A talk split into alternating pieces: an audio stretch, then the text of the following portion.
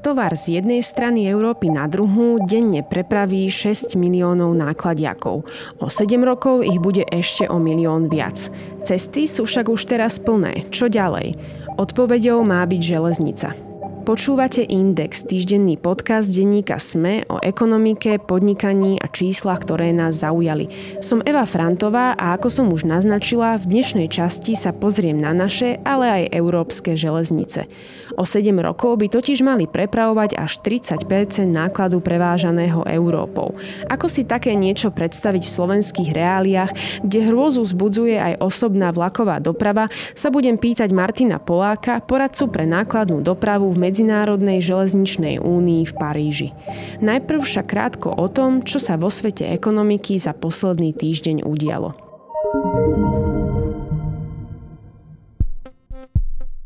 Pre slovenských pestovateľov jablk, hrušiek, broskyň a marhul tento rok zrejme nebude najlepší. Odhaduje sa, že celková úroda marhul môže byť až o polovicu nižšia ako v Lani a jablk by mohlo byť menej o 13,6%. Ak sa naplnia tieto odhady, úroda jablk bude najnižšia za posledných 7 rokov. Vyplýva to z pravidelných odhadov úrody ovocia, ktoré vykonáva Ústredný kontrolný a skúšobný ústav polnohospodársky v Bratislave. Slovenské elektrárne a spoločnosť Westinghouse podpísali zmluvu o dodávke jadrového paliva pre jadrové elektrárne na Slovensku. Cieľom dohody, ktorá je výsledkom medzinárodného tendra, je diverzifikácia dodávok jadrového paliva pre elektrárne. Prvé dodávky by mali prísť do jedného roka od schválenia použitia paliva. Slovenskí podnikatelia sa môžu uchádzať o dotáciu na výstavbu nabíjacej infraštruktúry pre elektrické vozidlá. Ministerstvo hospodárstva už vyhlásilo výzvu na podporu budovania nabíjacej infraštruktúry pre elektromobily.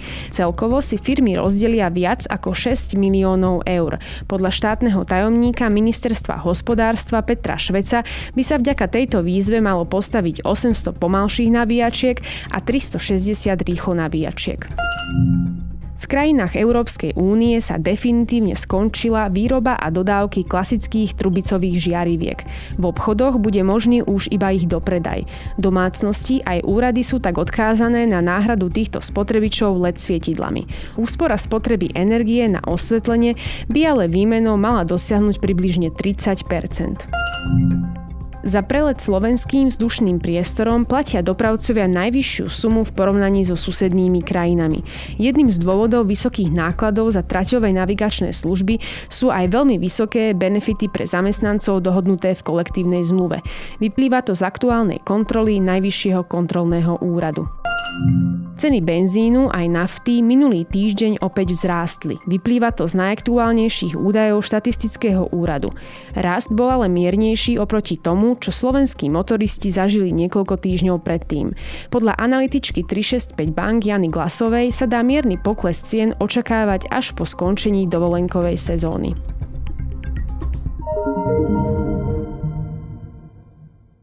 Prinášame vám najpočúvanejšie dovolenkové podcasty.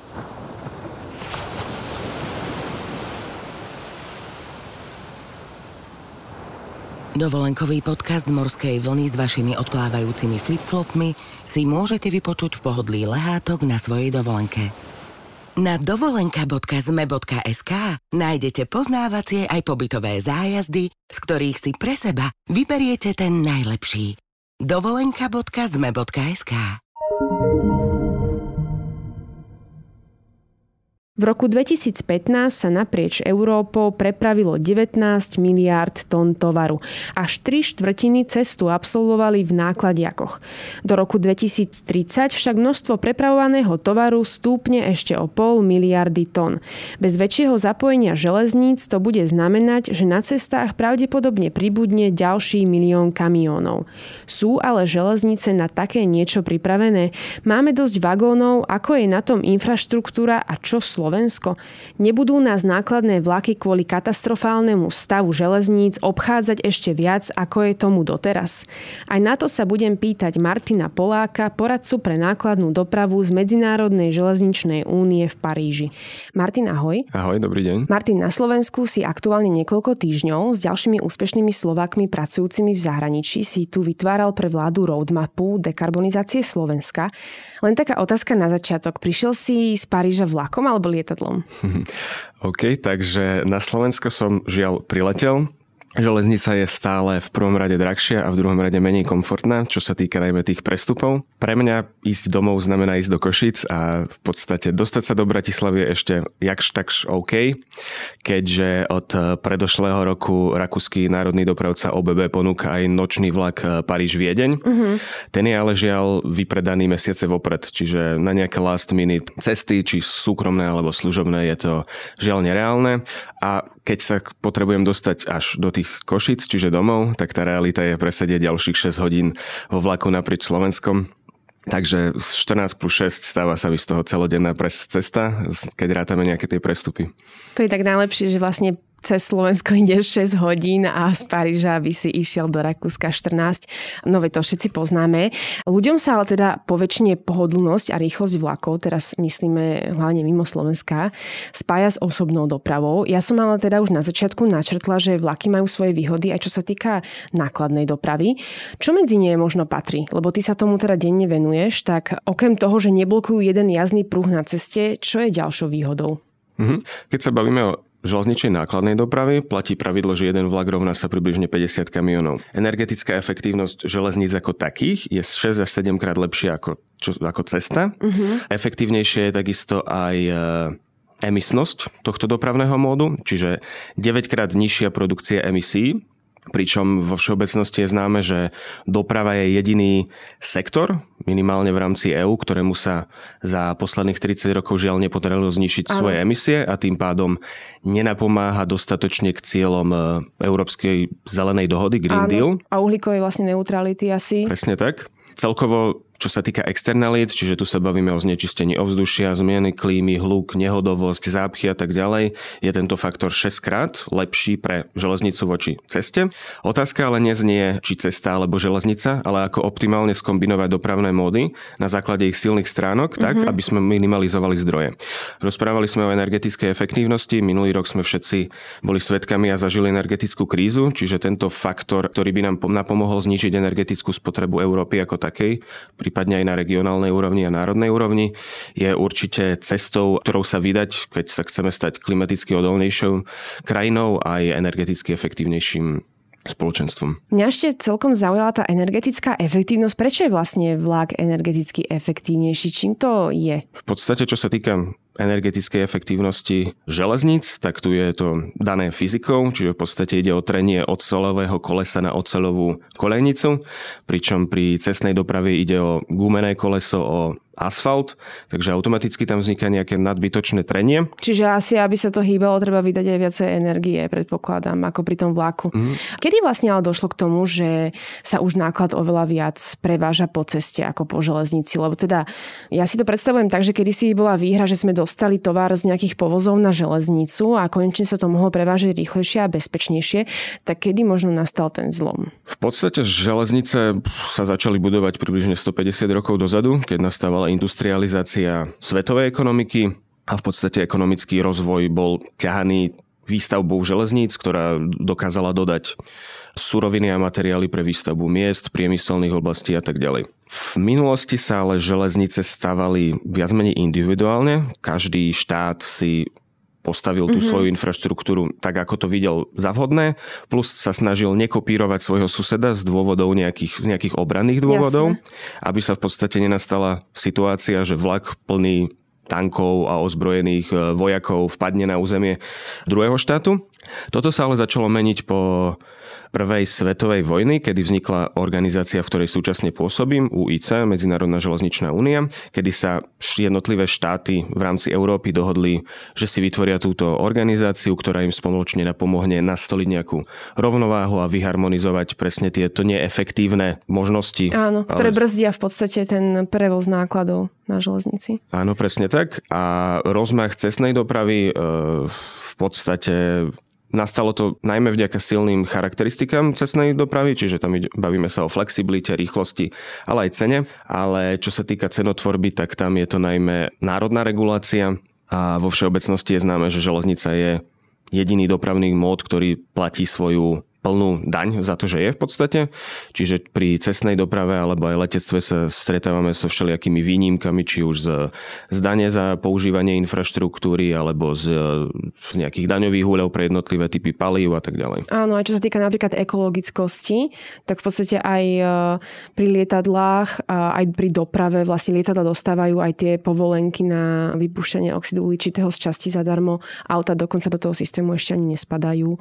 Ja som už v úvode spomenula, že do roku 2030 množstvo tovarov, ktoré budeme musieť v rámci Európskej únie prevážať, stupne asi o 30% Únia chce, aby sa takým istým percentom na jeho preprave teda podielali práve železnice. V Medzinárodnej železničnej únie pôsobíš už dva roky. Aké sú prístupy jednotlivých krajín k spomínanému cieľu? Vidia ho ako reálny, aby sa takéto množstvo tovarov prepravovalo železnicami?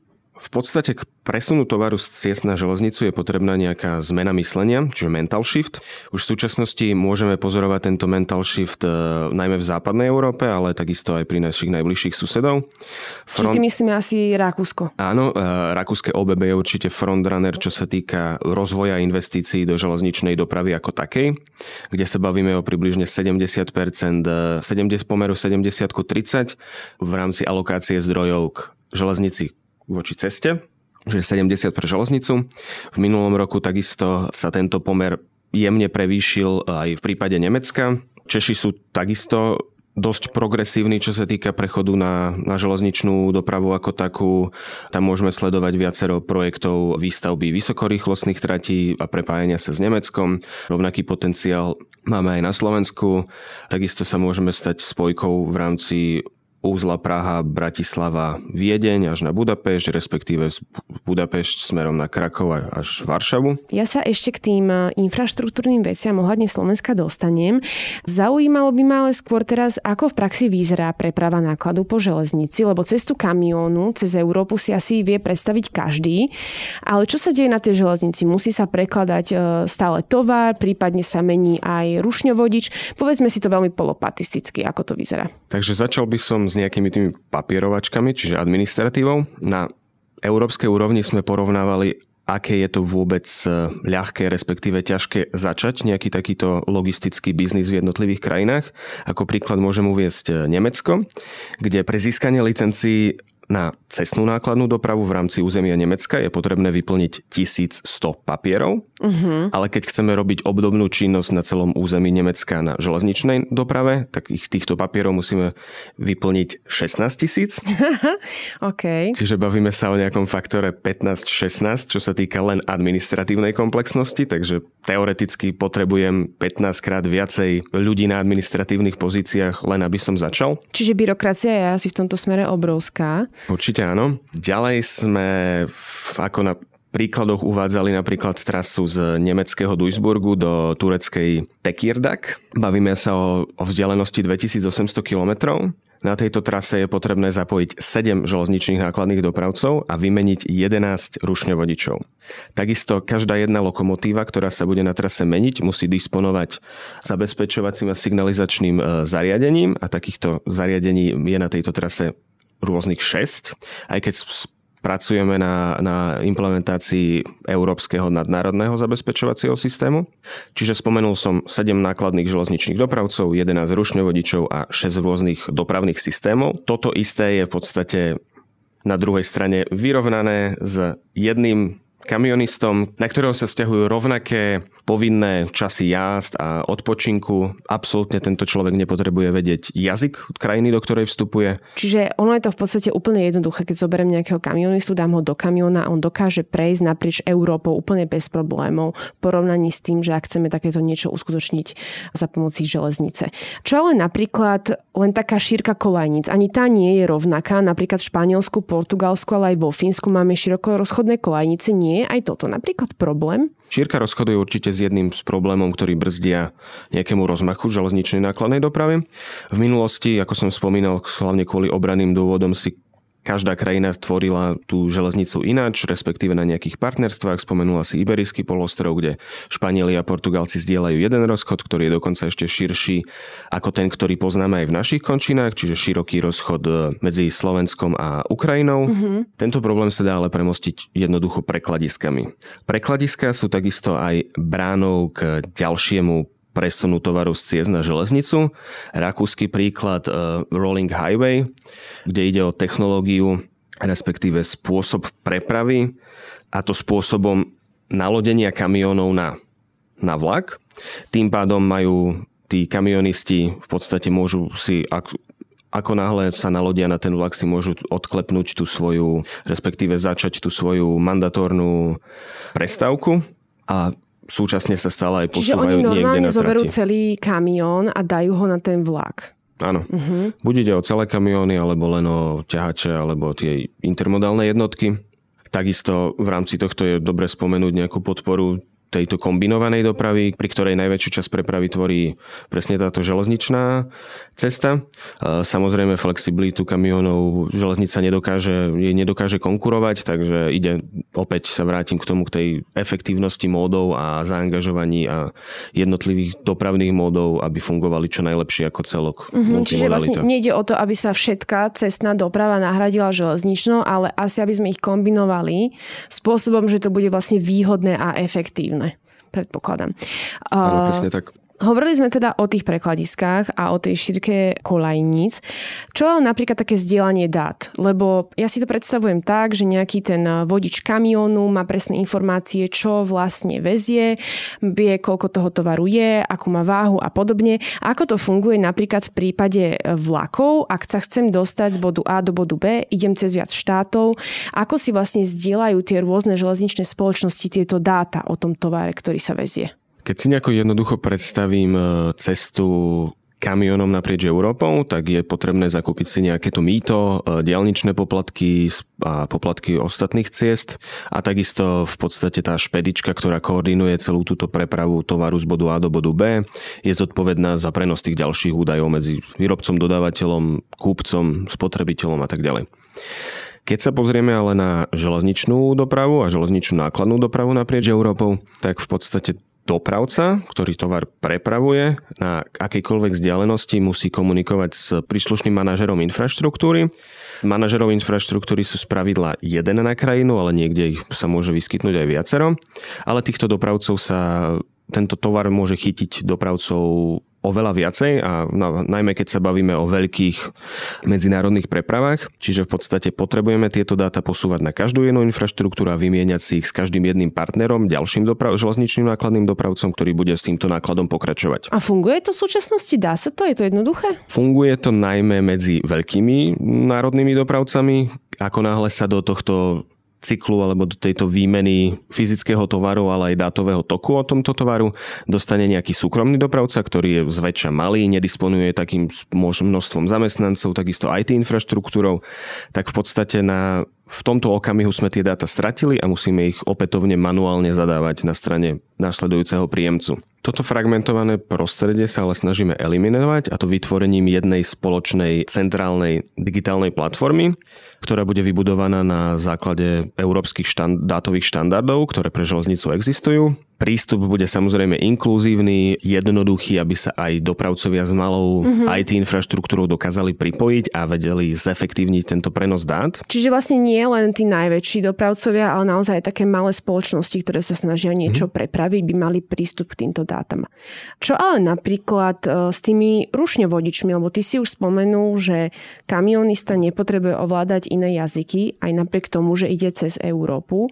Čo ale napríklad taký rušňovodič, ako sa dnes snažia možno dohovoriť a čo sa s tým dá spraviť do budúcna? Áno, na jazykové znalosti vodičov je v železničnej doprave kladený vyšší dôraz, kedy sa rušňovodič prechádzajúci najmä medzihraničným úsekom musí vedieť dohovoriť s dispečerom v druhej krajine. Toto ale sa takisto riešime v rámci našich projektov na Medzinárodnej železničnej únii, kde sme vytvorili nejaký zoznam e, preddefinovaných správ, ktoré je jednoduchšie nám memorizovať pre tých jednotlivých rušňovodičov a dispečerov, ale takisto aj na digitálnom nástroji, čiže nejakom prekladači, do ktorého rušňovodič z krajiny A povie to podstatné v jazyku A a to bude automaticky preložené dispečerovi sediacemu v krajine B do jeho jazyku B, ktorý následne vykoná obdobný proces a rušný vodič sa takisto v svojom materinskom jazyku dozvie, čo má urobiť, čo ho čaká na ceste, či môže postupovať ďalej alebo nie.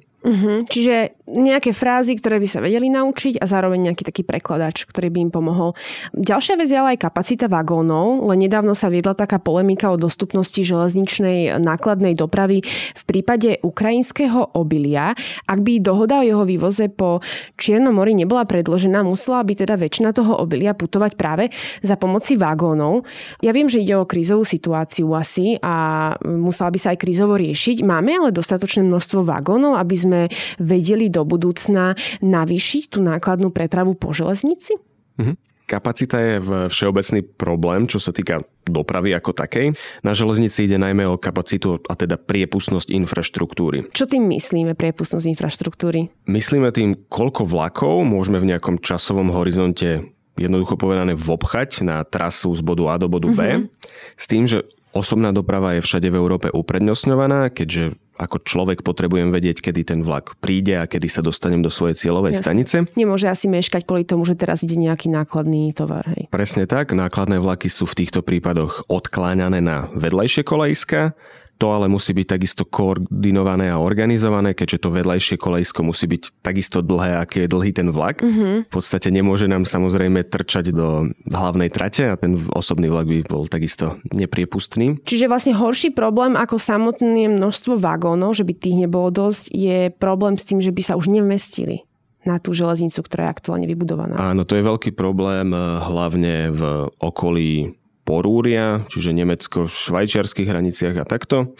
Tam sa v podstate stavajú aj megaprojekty tunely skrz Alpy, ktoré by vedeli zefektívniť a pridať dodatočné kapacity. Takisto na európskej úrovni sa pracuje na projekte, ktorý sa snaží zmeniť spôsob skladania týchto grafikonov. Uh-huh. Aktuálne to funguje na princípe, že raz ročne sa v podstate dopravca si vyklika tie svoje možné trasy, ktoré by si chcel objednať. Toto sa koordinuje s e, manažerom infraštruktúry. Čiže oni si zajednajú kapacitu vlastne v rámci tej železničnej trate, že tieto časy budú chcieť prevážať tento tovar po tej kolaji a rezervujú si to miesto. Áno, áno, áno, presne tak. Lenže čo sa týka nejakých ad hoc e, riešení, čiže na, hlavne čo sa týka nákladnej dopravy, tak ten tovarový tok, e, respektíve nejaký dodávateľ s výrobcom sa môže dohodnúť aj počas roka mm-hmm. a tam sú tie možnosti vstupu do tohto grafikonu a nejakých úprav dosť obmedzené. Tento projekt ale rieši aj nejaké to odkladanie, respektíve rezervovanie kapacity presne pre takéto úlohy, ale najmä sa snaží o zefektívnenie a zoptimalizovanie využitia, a to digitalizáciou a automatizáciou, takisto aj dlhšími časovými horizontmi, lebo aktuálne sa bavíme o nejakých časových horizontoch 1-2 roky, pričom vieme, že niektoré dopravné toky majú potenciál bežať kľudne aj 5-6 rokov Áno. vopred. A takisto najmä, keď sa bavíme o zvýšení kapacity a nejakých tých optimalizácii existujúcej infraštruktúry, tak samozrejme budú potrebné obrovské investície a úprava tohto, čo tu aktuálne máme. Mám si po tým predstaviť aj modernizovanie aktuálnych železníc alebo len výstavbu nejakých nových? Áno, myslíme modernizáciu, ale aj výstavbu nových e, tratí pre zvýšenie kapacity táto výstavba, respektíve revitalizácia súčasných kolejníc e, si vyžaduje dlhé plánovanie, dlhú realizáciu a samozrejme aj nejaké odklonenie dopravných tokov. Takže tento program takisto cieli aj na zefektívnenie týchto príprav samotných manažerov infraštruktúry, mm-hmm. aby udržali infraštruktúru v dostatočnej kvalite a, a kvantite. Keď to budú napríklad nejako rekonštruovať alebo stavať novú, hej, lebo to si asi nemôžem predstaviť ako pár mesiacov, to je asi proces, ktorý trvá niekedy aj roky, čiže na dlhšie obdobie. Vieme ale možno povedať, čo so stavom slovenských železníc, lebo stále sa spomína, že sú nedofinancované, máme hrozný stav osobnej dopravy, minimálne investície idú do infraštruktúry. Čo sa možno bude musieť zmeniť, aby sme ju dokázali v nákladnej doprave využívať naozaj naplno? Slovensku žiaľ chýba reálna dopravná politika štátu. Výdavky a investície do najmä železničnej infraštruktúry sú často poddimenzované a nestabilné. Keď sa bavíme o nejakom schvaľovaní štátneho rozpočtu, tak v slovenskom kontexte je to zväčša koncom roka plus jedna. Čiže... Áno, väčšinou sa to schvaľovanie posúva na december, posledné roky najmä. Takže v podstate manažer infraštruktúry nedokáže dlhodobo predvídať e, nejaký investičný projekt. Keď sa bavíme o väčších investičných projektoch, bavíme sa o nejakom období 7 rokov, z čoho 5 rokov môže trvať približne len tá projektová dokumentácia a plánovanie toho, aby sa to zrealizovalo v čo najkračšom horizonte, keďže sme sa bavili, že táto kapacita dosť chýba. Napríklad u susedov v Českej republike bol založený fond na obnovu a výstavbu infraštruktúry, kde sú všetky dane platené v rámci dopravy, alokované na, na výstavbu cestnej, železničnej, ale aj riečnej infraštruktúry a, a dopravných služieb. Napríklad v Rakúsku minulý rok schválili 19 miliard eur do roku 2028, uh-huh. pričom e, v aktuálnom roku sa budú schvalovať investície na nejaké tie posledné dva roky. Čiže vedia plánovať. Áno, jednoducho povedané vedia plánovať. Na Slovensku sa žiaľ stretávame aj so situáciou, kedy, ako sme spomenuli, ten rozpočet je schvaľovaný ku koncu roka a niekedy dokonca nesplňa ani požiada- základné požiadavky na údržbu a, a opravy súčasného stavu, čiže nechať to na tých 100% aktuálnych, ktoré už žiaľ nie sú tie 100% tých percent, ako keď to bolo postavené. Uh-huh. Veríš možno, že sa to dokáže do roku 2030 aspoň čiastočne zmeniť, alebo že Slovensko bude schopné niečo s touto situáciou do budúcna robiť? Samozrejme, ide najmä o politickú vôľu a teda nejaký zmenu systému financovania infraštruktúry ako takej. Následne sa môžeme baviť o, o vyrovnaní hracieho poľa. Ako som spomenul, čo sa, v rámci cestnej dopravy, tak tu existujú nejaké daňové úľavy, či, čo sa týka prístupu k infraštruktúre alebo spotrebných daní za palív. Pri železnici je tento poplatok plne platený, dokonca v rámci železničného odberu elektrickej energie sa prispieva aj na, na výstavbu obnoviteľných e, zdrojov elektrickej energie. Tým myslíme teraz tú tarifu za prevádzkovanie systému, ktoré ale treba spomenúť, že sa stále platí aj spalovanie uhlia na výrobu elektriny v Novákoch, čiže nie je len o OZE. Takže to nie je ani úplne také zelené a áno, je teda nefér, že železnice to musia platiť v rámci toho, že nakupujú elektrinu a auta vlastne neplatia ani za vypúšťanie emisí. Áno, a v podstate tomuto poplatku za výstavbu, respektíve implementáciu obnoviteľných zdrojov energie sa dokázali vyhnúť v Nemecku, Rakúsku, ale aj v posledných rokoch v Čechách, čiže železnica ako najekologickejší a energeticky efektívny mód dopravy už neplatí tento poplatok. Takisto sa môžeme baviť o nejakej podpore jednotlivých vozňových zásielok, čo je v podstate ekonomicky neefektívny spôsob, ktorým železniční nákladní dopravcovia držia respektíve chránia nejakému odlivu tovaru z, zo železnice na cestu. Vo väčšine štátov, ako som spomínal, Rakúsko, Nemecko napríklad, je táto služba dotovaná štátom, pretože takisto si uvedomujú, že ak presuniem tovar z cesty na železnicu, respektíve minimálne zabraním tomu odlivu tohto, tak potrebujem menej investovať do cestnej infraštruktúry Napríklad jedna rakúska štúdia na celkovú podporu prechodu z ciest na železnicu hovorí o tom, že každé jedno euro investované do železnice sa vráti trikrát v podobe zníženia investícií na hasenie, respektíve tlmenie externalít, čiže hluk. Externality, ktoré sú spojené asi s cestnou dopravou, tým myslíme, nie? Alebo celkovo? Celkovými externalitami, čiže bavíme sa o znečistení klímy, ovzdušia, hluku, zápch, nehôd uh-huh. a tak ďalej. Určite vidím veľký potenciál na Slovensku, čo sa týka, keďže sme tranzitná krajina. V podstate naša poloha v srdci Európy je žiaľ ale aj ľahko obiditeľná, kedy súkromní dopravcovia už v súčasnosti ak potrebujú tovar presunúť na železnici z Poľska do Maďarska, tak idú, obchádzajú nás cez, cez Rakúsko. Jednak z dôvodu stavu infraštruktúry a jednak z dôvodu spoplatnenia tejto infraštruktúry.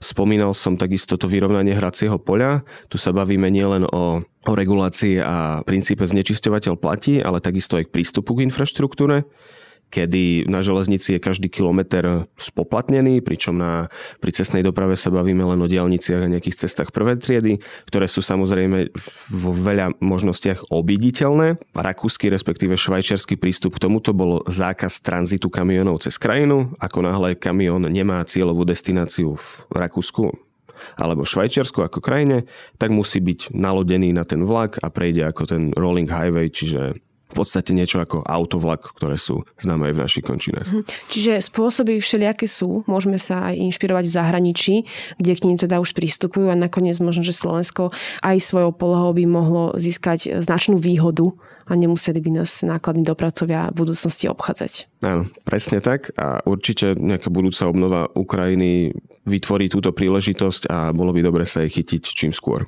Toľko Martin Polák, poradca pre nákladnú dopravu v Medzinárodnej železničnej únii v Paríži. Ďakujem. Ďakujem veľmi pekne.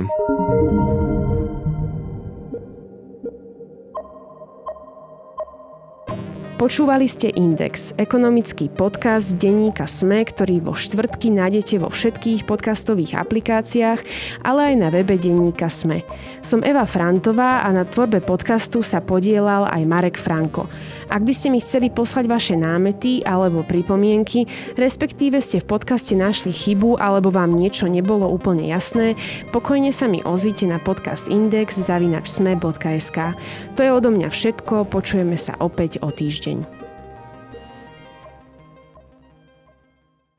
Prinášame vám najpočúvanejšie dovolenkové podcasty.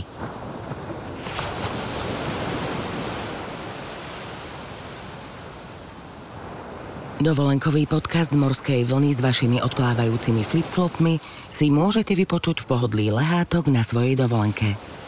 Na dovolenka.zme.sk nájdete poznávacie aj pobytové zájazdy, z ktorých si pre seba vyberiete ten najlepší. dovolenka.zme.sk